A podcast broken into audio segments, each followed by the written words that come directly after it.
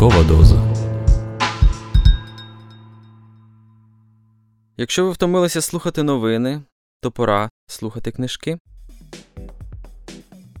Літературний подкаст Ранкова доза це спільний проект Української правди та Українського інституту книги. Щоранку, о 8 годині, відомі митці, письменники, політики, блогери та спортсмени розкажуть вам свою улюблену літературну історію. Але будьте обачні, ранкова доза краси викликає залежність.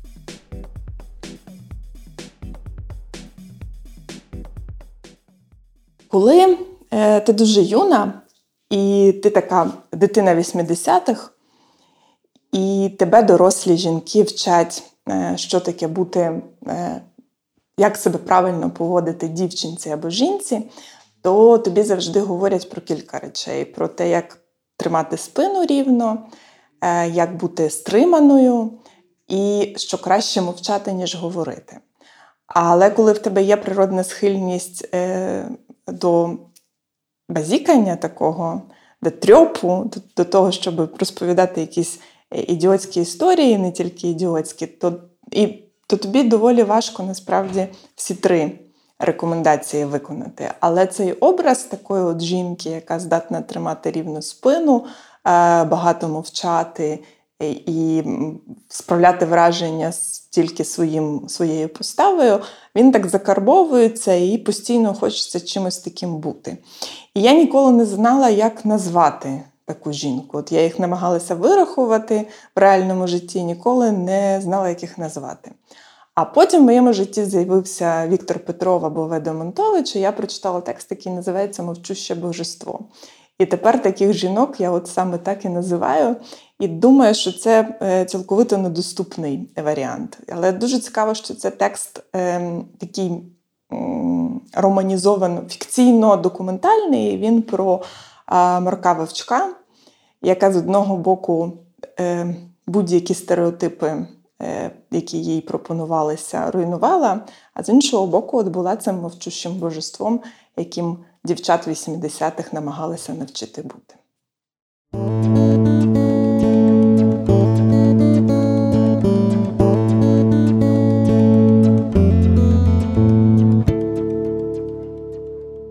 Мовчуще божество.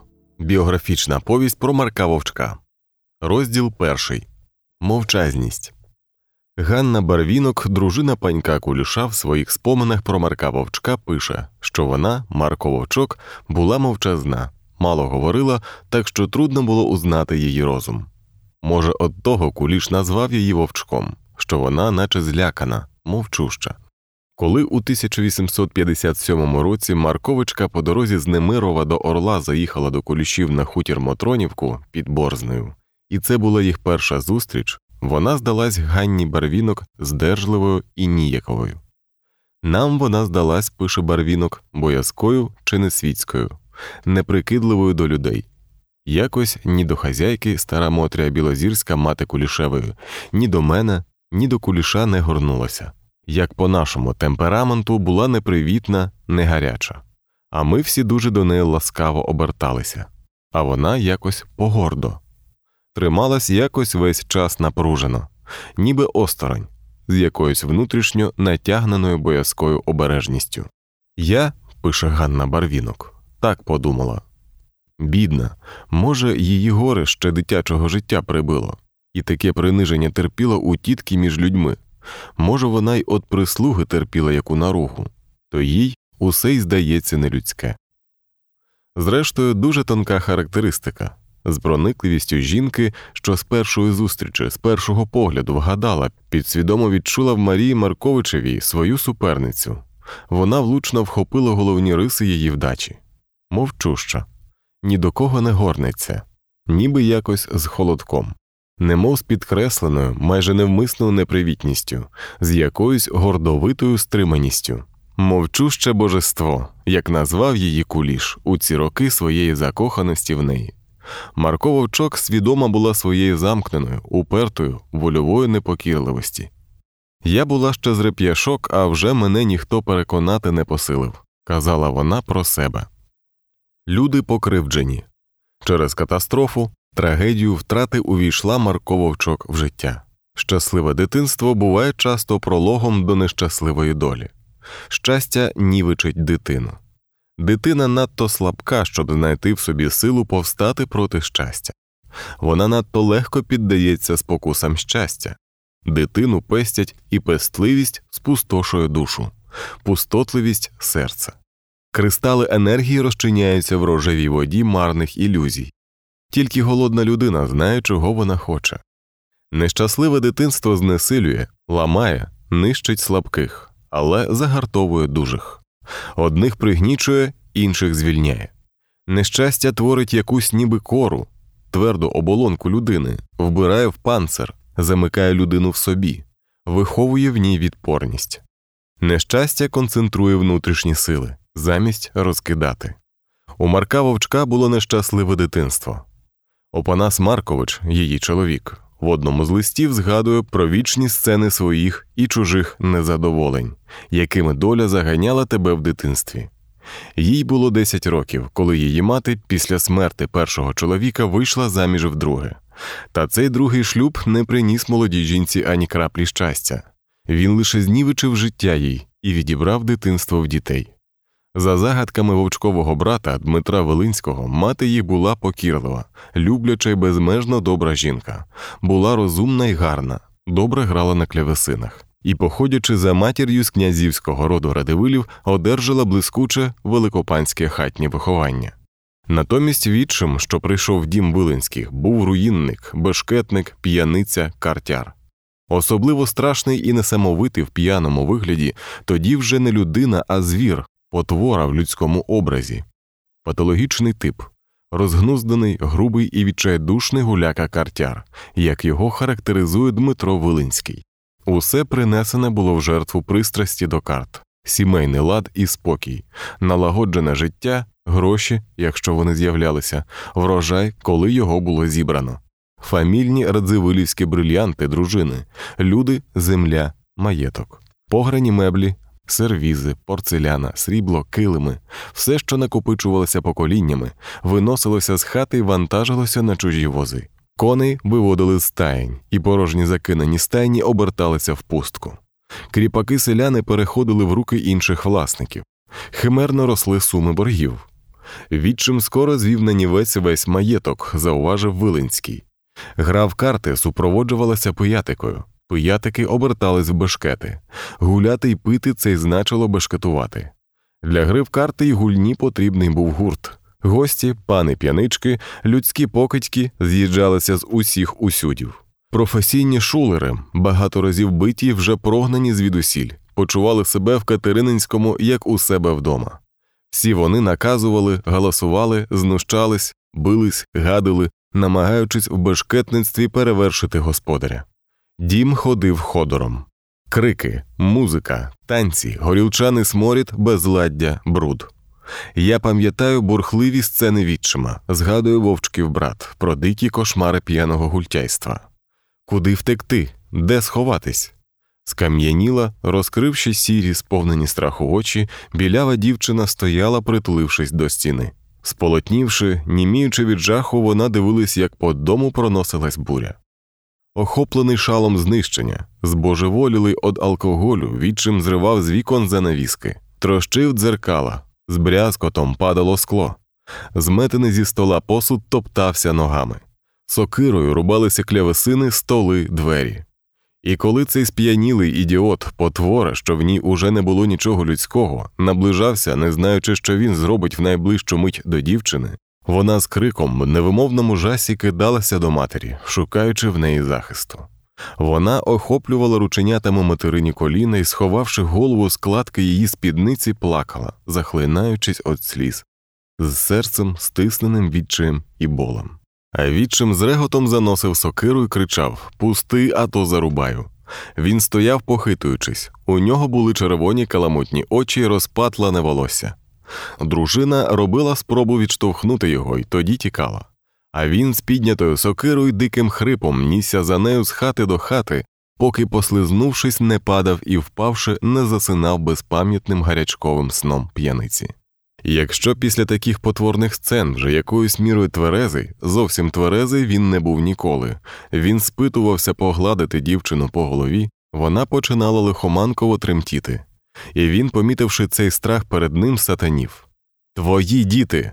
люто кричав він, і ганебна лайка звисала в повітрі. Картини, яких не треба дивитись би й дорослим, не то дитині.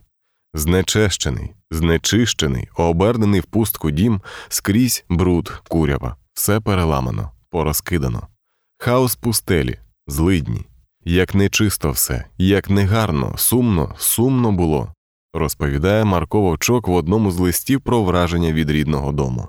Це було вище людських сил, і люди не витримували. Кравець кріпак Михайло, нагостривши ножа, хотів зарізати божевільного ката пана. Удруге вийшов заміж, коли старшому братові Валеріану було не більше 11 років, а сестрі Марії не більше десяти. Наша мати, що була повна любови, лагіна, понад міру добра, збагнула, що тримати дітей, бувших на вирості при відчимі людині розбещеній, дикій та гіркому гільтяї картареві, що важко гнобив селян, немає можливості. Дмитро Вилинський. Треба було рятувати, якщо не себе, її життя назавжди було знищене і загублене, то бодай дітей. Їх треба було віддати з дому якнайшвидше, поки не було ще пізно, поки не трапилося щось остаточно жахливе. Після одного особливо гидкого бешкету мати, схопивши смертельно переляканих дітей, втекла разом з ними з маєтку. Переховавшись у людей на селянських конях, вона потайки виїхала з Катерининського. Доньку вона одвезла до сестри Катерини Петрівни Мордовинної, що жила в Орлі, а сина віддала під опіку братові Миколі Петровичу. При собі вона лишила тільки малого дворічного Дмитра. Діти віддані були з дому назавжди. Родина Вилинських розпалась. Дівчина більше ніколи не поверталась до Катерининського, не жила разом з матір'ю.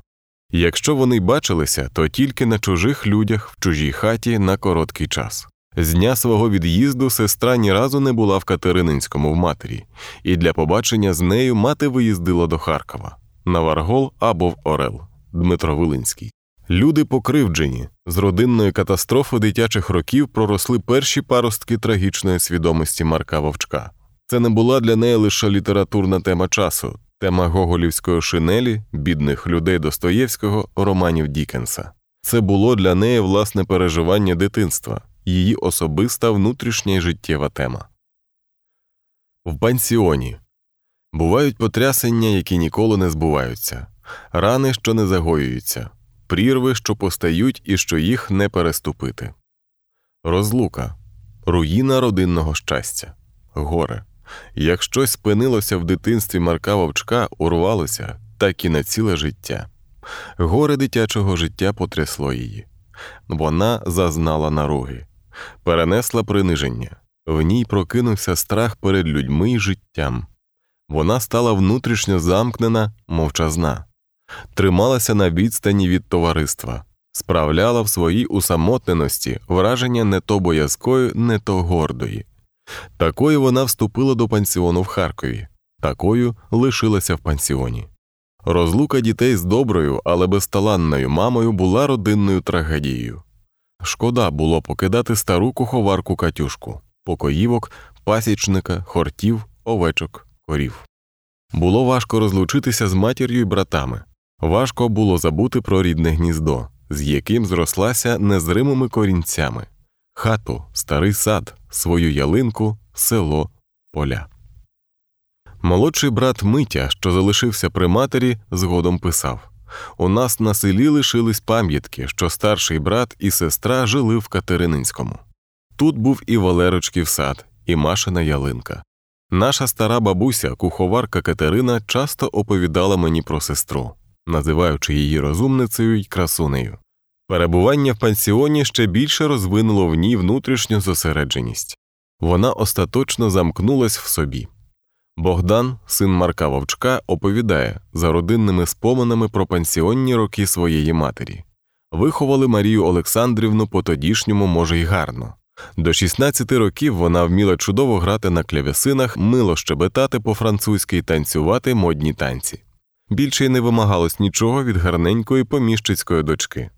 Аритметику вона знала тільки до ділення, і потім все життя не могла справитись з четвертою аритметичною дією. Найтрудніші соціальні літературні завдання далеко миліші були її серцю в житті, ніж найпростіша задачка наділення. Не всі мають здібності до математики. Марія Виленська їх очевидячки не мала. Програма викладання математики в приватному пансіоні з чотирилітнім курсом навчання обмежувалася чотирма правилами аритметики і далі не поступала. І це було цілком послідовно. Кожна доба має свій погляд на освіту. В 30-40-х роках 19 століття не перецінювали ваги науки, зведеної до викладу середньошкільного підручника. Тоді були свідомі, що музика, добре знання чужих мов і танці важать більше в житті людини, ніж знання альгебри, вміння розкрити дужки в альгебричній формулі або довести з крейдою на чорній дошці, що сума кутів прямокутнику дорівнюється двом прямим, псевдовчений баляст, що відбирає в підлітка все й не дає йому нічого. Ми не знаємо, хто був учителем мови в харківському пансіоні для дівчат в ці роки. 1845-1850. Це, очевидячки, не був ні Амбросій Метлинський, ані Костомаров, але немає сумніву, 15-літня дівчина бездоганно оволоділа будовою фрази, літературним стилем. Не слід посилатися при цьому лише на її природну талановитість. В тексті листа легко відрізнити те, що було здобутком талановитости, і те, що прийшло від школи, навчання й учбових вправ. Це не розповідна манера, Тут нічого від розхристаної фамільярної балаканини, це витвір, що сполучує досконалість виробленої фрази з глибокою повноцінністю змісту.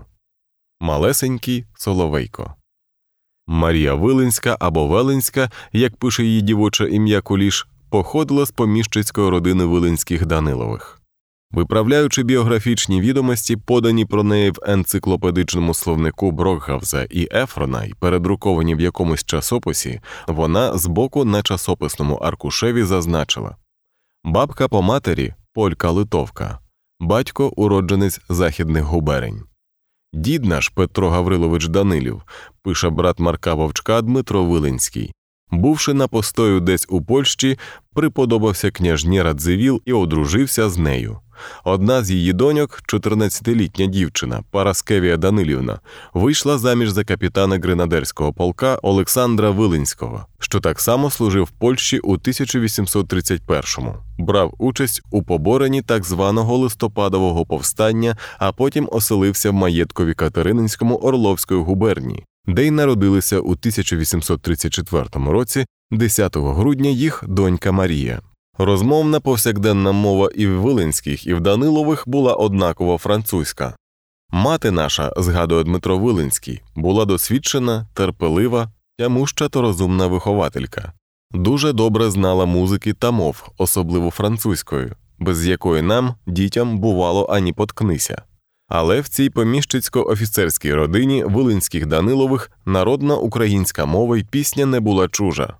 В листі з 20 вересня в 1857 році Марковичка, посилаючи своєму чоловікові пісню Маленький Соловейко, додавала Мій дід навчився її від козака старого у поході і любив її співати. Голос привезу з собою. Пісня була про маленького соловейка, що не щебече, про молоденького козаченька, що не жениться, що рад би одружитися, та й долі немає. Ой виведу вороного коня і винесу зброю. Нехай зарже мій р'яний кінь, стоячи надо мною, та почує стара мати, сидячи у хаті. А вже мого синонька на світі немає. Під списком пісні позначено От козака, що возив сіль у Бобруйську кріпость 1812 года.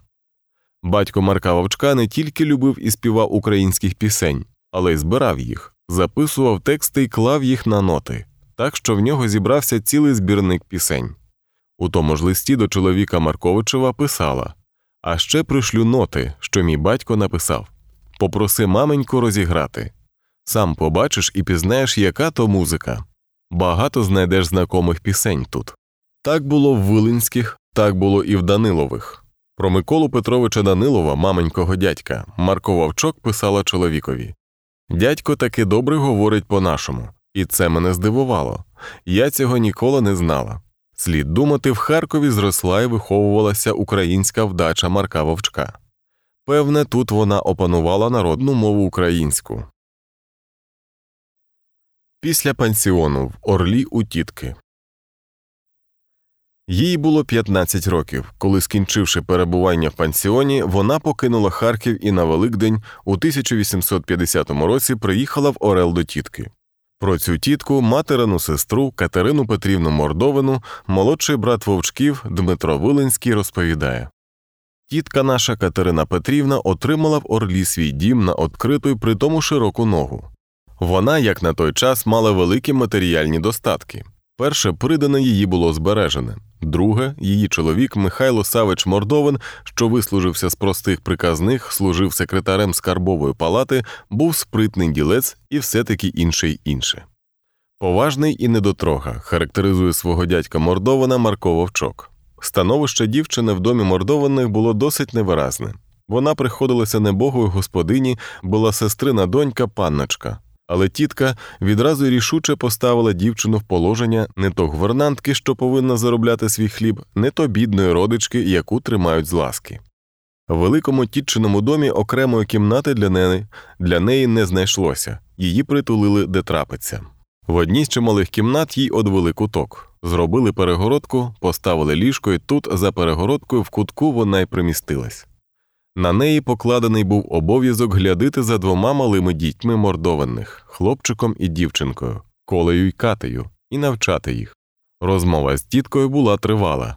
Тітка довго вказувала їй, що й як, що вона сирота, що в матері немає з чого дати їй віна, що вона безприданниця, що хто знає, як складеться її дальше життя, щоб вона готувалася до суворого життя і не робила ніяких ілюзій. Дівчина слухала тітку, не рухаючись дивлячись на неї широко розкритими очима.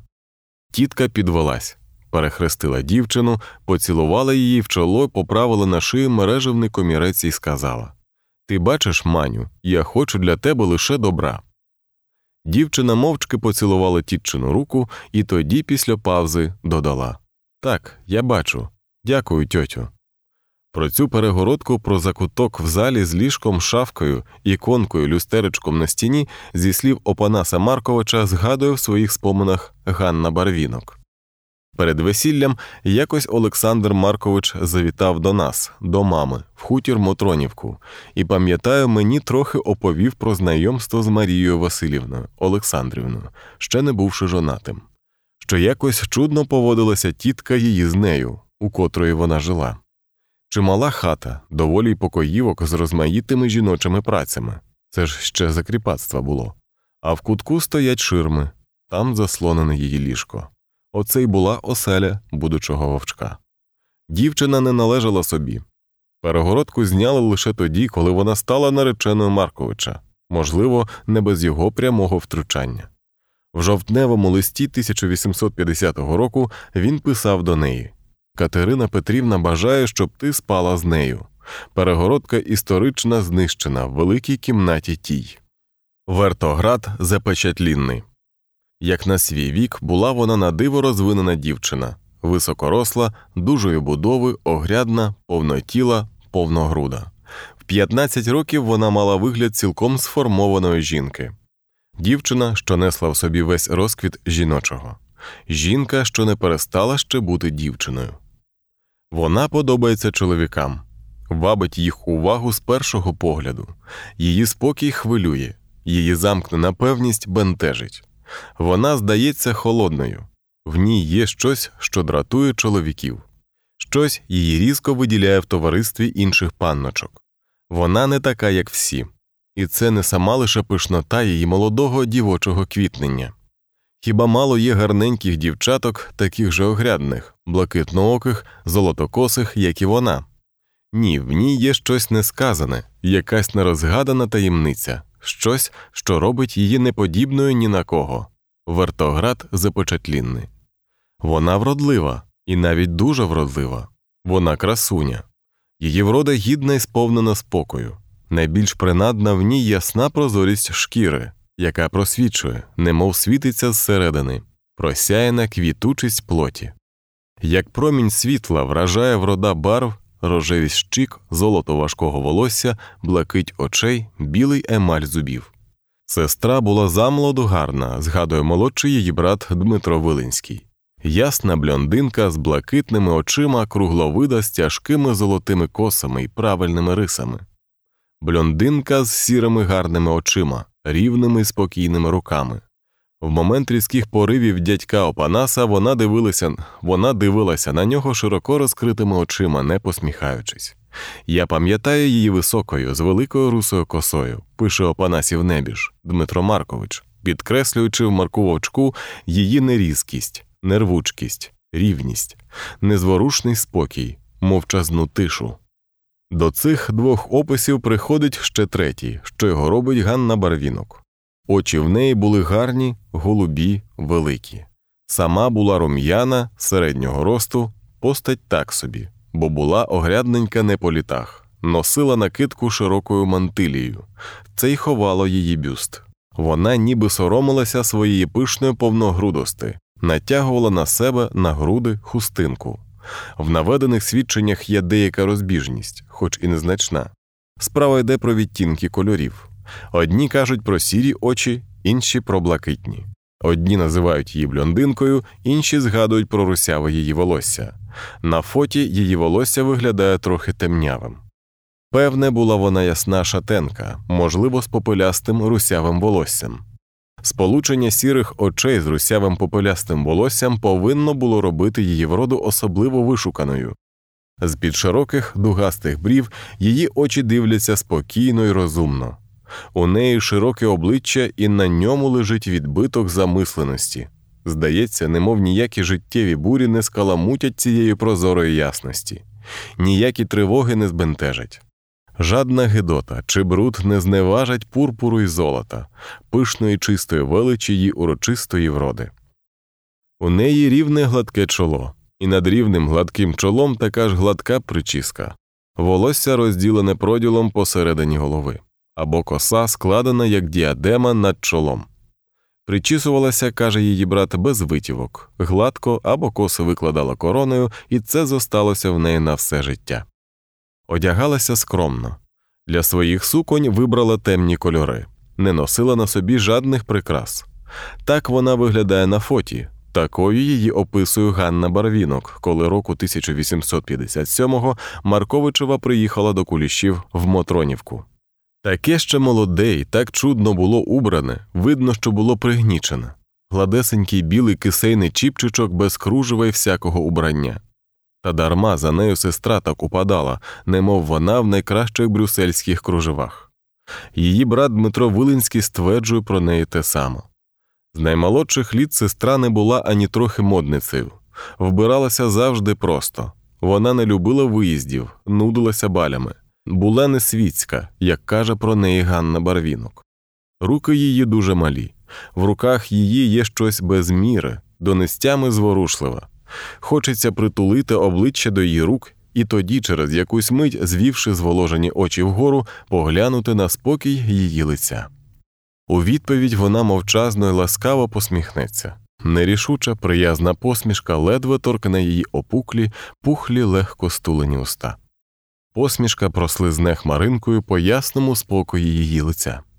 Чи сміялась вона колись голосно? Ніхто з тих, що її знали, не описав в своїх споминах її сміху.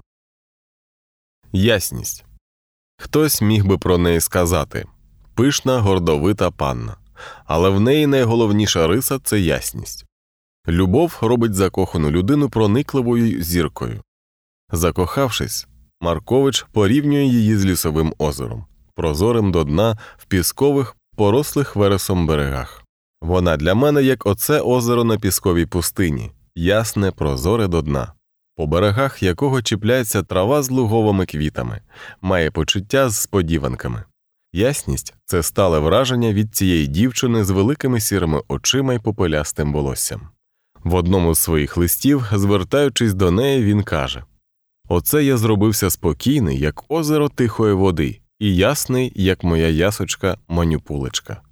Так вона і є, саме така, проста і ясна, тиха, прозора, холоднава, спокійна. Серед білих пісків прозоре до дна озерце, що відбиває в собі блакитний спокій неба, ясне озерце з холодною в глибині джерельною водою. Чи можна метафоричними образами відтворити істоту своїх переживань? Маркович спитується зробити це. Самотня, струнка сосна вузловим корінням вросла в білий пісок горбка на узліссі. Прямий її стовбур чітко викреслюється на п'янкі синяві неба. Я іду по лісу і бачу струнку молоду сосну, тонко вгорі без гілля внизу до половини дерева. Мені солодко думати, що цей образ підходить до неї, духово піднесеної жінки. Духово піднесена жінка. Не забудьмо, це сказано про 15-літню дівчину, яка щойно вийшла з пансіону, де її вчили розмовляти по-французьки, трохи грати на клявесинах і танцювати модні танці. Повіримо Марковичеві, вона вийшла з пенсіону духово зрілою піднесеною жінкою. Такою вона вже була підлітком свої 15 років. При путі стоїть дика груша і тріпотить дрібним листям. Я уявляю собі, як по милому личку набігаючи міняються думки. Її спокій, спокій думки, холодна її ясність, ясність підспудних джерел, правий берег Десни, крутий, уривчастий, в ній відбиваються сосни вікові до неба, лівий берег плаский з байдаками, барками, плотами, човнами й людьми. Одна частина Марії Олександрівни, як лівий берег, що, належачи всьому народу, тягнеться на дві, на три губернії, а друга внутрішня схована для мене. Він мав рацію в ній було дві сторони, дві частини, два береги, один крутий, уривчастий, неприступний ні для кого, де лише вікові сосни відбите в воді небо, і другий відкритий з прозорою ясною водою. Він плекав ілюзію, що внутрішня частина її істоти схована для інших, приступна й відкрита для нього. Він помилився внутрішня сторона її істоти не лише для нього, але для всіх інших лишалась вертоградом запечатлінним для Куліша, для Івана Тургенєва, Герцена, Шевченка, Пісарева. Нерозгаданий Сфінкс, як згодом її назвав Тургенєв.